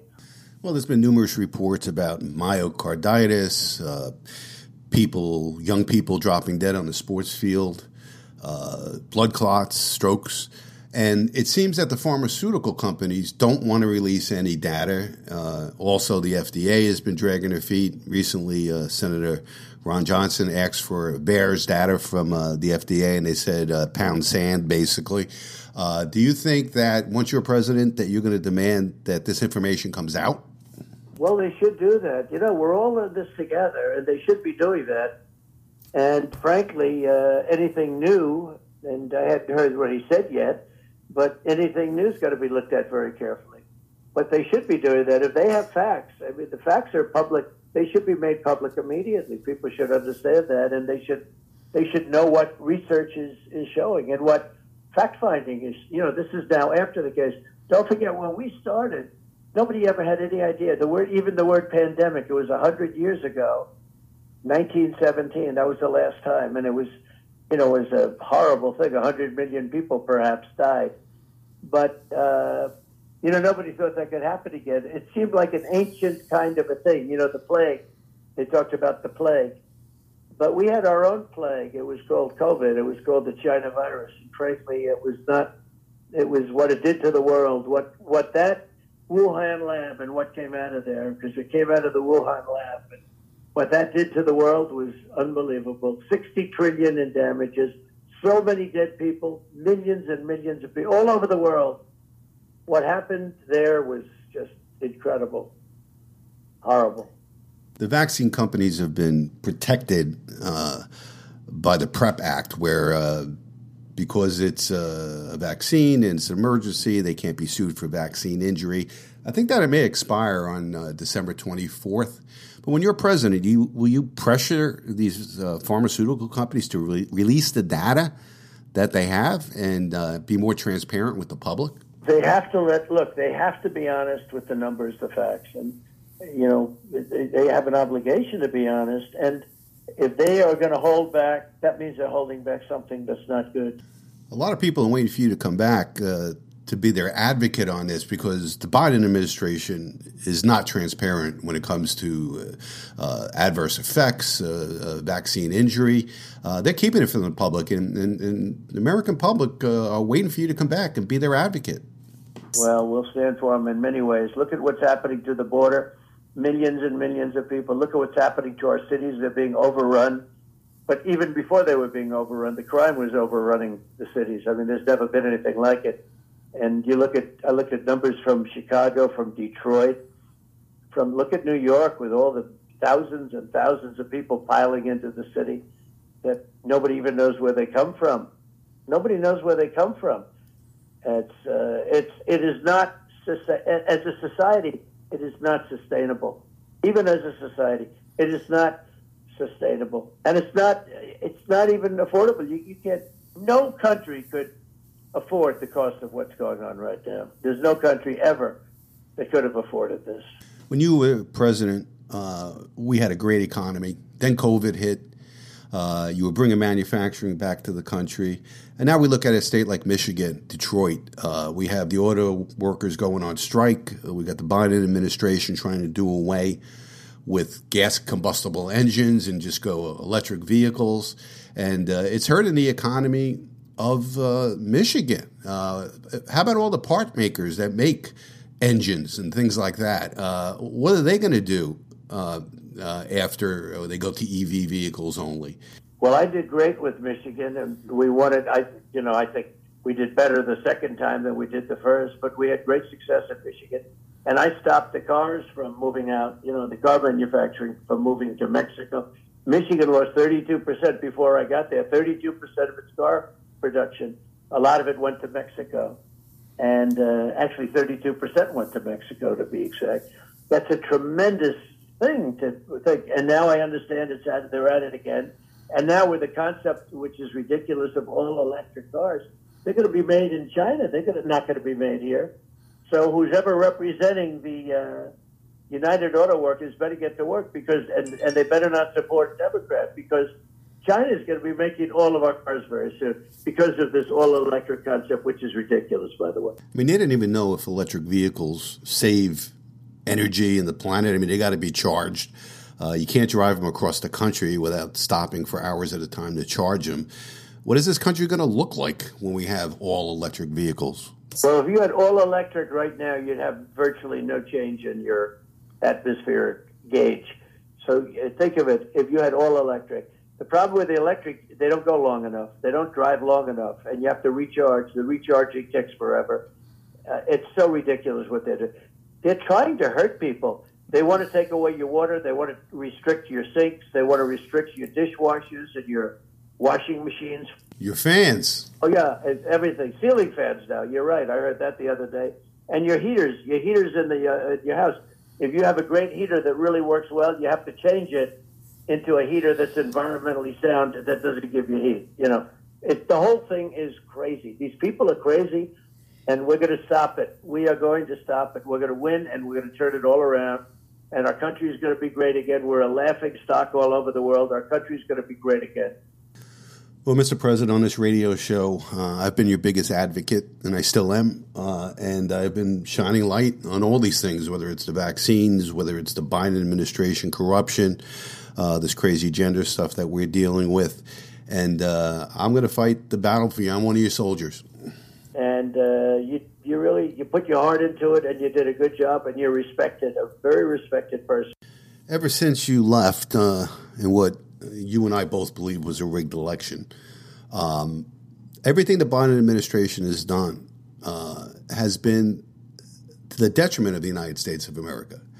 Uh, and we need a change, and we pray that uh, that you'll overcome the election fraud that you're going to have to deal with again, all this uh, litigation and indictments and weaponization of the FBI. But they're destroying the country, and we need we need somebody. And I said on this program, you're the only one I think that can save us. They're going against everything. They open borders, no energy, uh, poverty uh, high interest rates. Look at the interest rates; they hit seven and a half percent today. Nobody can buy a house anymore. Before I let you go, Mr. President, I want to talk about the economy and how it's affecting just middle class and uh, lower income families. Uh, my uh, two grandsons just went back to school, and it costs almost five hundred dollars just for school supplies. And Americans are struggling to put food on the table, pay for gas. What are you going to do when you come back into the presidency to fix this economy that Biden's all but destroyed? Uh, energy is what caused the inflation, and we'll bring the energy down. Now, right now, energy is going up very substantially. I see it's at five dollars a gallon now in many places again. Is that why we had the best economy under President Trump? We had the strongest economy that in the history of the world there's never been an economy like we had pre-COVID. Then we brought it back. You know, we brought it back from the tragedy of, of uh, COVID or the China virus, depending on what you want to call it. But we brought it back. But we had the greatest economy in history. There's never been anything like we had. Everybody, African American, Hispanic American, Asian American, everybody, women, men. And uh, what what they're doing now is just a shame. They're destroying this country. They're letting millions and millions of people come in from prisons, from mental institutions. Nobody has any idea who they are, where they're from. Uh, 129 countries were represented. 129 people just pouring into our country. We have no idea who they are. But we'll change it all very quickly and we'll make it great. We will make America great again. We're going to do it. Thank you, sir. Thank you so much for joining us on The Financial Physician, and good luck. Doing a great job, and the whole country appreciates it. Really, I mean, I mean, really appreciates it too. So I want to thank you very much. Well, that was my interview with uh, President Trump. What did you think of it? How many of you fell for it? How many of you really believe that I had an interview with Donald Trump on our Dinky Financial Physician podcast? Uh, it was a kind of a fantasy interview of mine. Actually, that was an interview with uh, Tudor Dixon on her podcast. Uh, Tudor Dixon is a Republican conservative commentator who uh, ran for governor in Michigan uh, in 2022 and lost to uh, Gretchen Whitmer. Uh, by over 10 points. Uh, so it took a lot of editing for me to, to, took about three hours worth of editing for me to have my fantasy interview uh, with Donald Trump. Uh, I wonder how many of our listeners uh, really believed it was real. It is truly a fantasy, a fantasy of mine. Maybe I should put some feelers out, see if he'll come on during the campaign. I think we have to get probably over a thousand downloads before you think about doing that. So anyway, it was a lot of fun. It took me a lot of time. Uh, hopefully, you enjoyed the interview. It was more important just to get his comments about everything out there. Uh, my questions were pretty much the questions that Tudor Dixon asked him um, uh, on her interview with him. Uh, hopefully, I didn't run afoul of anybody's copyright or something like that. But I gave credit to where credit is due. It wasn't my interview. You know, Trump was talking about electronic vehicles, electric vehicles, EVs, uh, and uh, how it's killing Detroit and uh, they cost a lot of money and you, you, have to recharge them and everything else. But here's a headline Biden administration to provide up to $12 billion to retrofit auto plants to produce EVs. The money will include $10 billion from the U.S. Energy Department loan program for clean vehicles and an additional $3.5 billion in financing to expand domestic battery manufacturing, according to Bloomberg. Um, the United Auto Workers, uh, who are currently in negotiations with Detroit, uh, looks like they may be going to a strike, has argued that a shift to EVs will cost the industry union jobs. Uh, so where does this money all come from? Billions to Ukraine, billion, 12 billion here, 10 billion there. Uh, where's it come from? Well, it's being printed. That's what it is. And you wonder why you have inflation. And they're hell bent on getting you away from fossil fuels. And it's um, it's madness. It really is madness. All right, let me finish up with uh, something that's a little off topic, but I love to cook. For anybody who knows me, uh, if I wasn't a certified financial planner, I'd be a chef in some restaurant. I wish I went to culinary school. It's always been my dream. And since I was a young guy, um, I learned uh, when I was in my teens from my Italian grandmother who lived downstairs. She trained me uh, to be an Italian cook. But I'm a great cook, and I love cooking. Uh, I cook uh, all different cuisines. I cook uh, Oriental, Asian. I don't think you say Oriental anymore. Asian cooking, French, Mexican, Italian. Um, I kind of cook it all. I even do a little bit of baking. So I love cooking. And I was really disturbed when I, um, I saw this headline Toxic contaminants found in 32% of spices tested. Name brands that you use every day. Uh, and uh, it's kind of disturbing uh, that uh, you could be poisoning yourself using uh, cinnamon, ginger, oregano, parsley, basil. Um, there is heavy metals in almost every sample of spices that you buy in a store. Uh, there was a study done toxic metals like lead, arsenic, and cadmium in a study of 126 spices from popular brands like McCormick, Trader Joe's, and Whole Foods, nearly one third contained heavy metals at levels that could harm your health. About one third of spices contaminated with heavy metals. Consumer Reports analyzed 126 dried herbs and spices from brands including Great Value, which is Walmart, La Flor, Spice Islands, Penzeys, and more. 40 of the products, nearly 32%, contained arsenic, lead, and cadmium at a combined level high enough to harm children's health if consumed regularly. And uh, the spices tested basil, black pepper, chili powder, coriander, cumin, curry, garlic powder, ginger, oregano, paprika. You get it. Thyme and oregano were particularly concerning, and I think we use more, them more than most spices, with heavy metals found in every sample tested. Further, according to Consumer Reports, in 31 products, levels of lead were so high that they exceed the maximum amount anyone should eat in a day. Uh, maybe it's time for, it says here also, spices are responsible for 19% of children with lead poisoning. Wow. Uh, I have an herb garden, uh, but I can only grow it in the summer. I grow basil, I grow hot peppers, I grow uh, cayenne, I grow uh, oregano, thyme.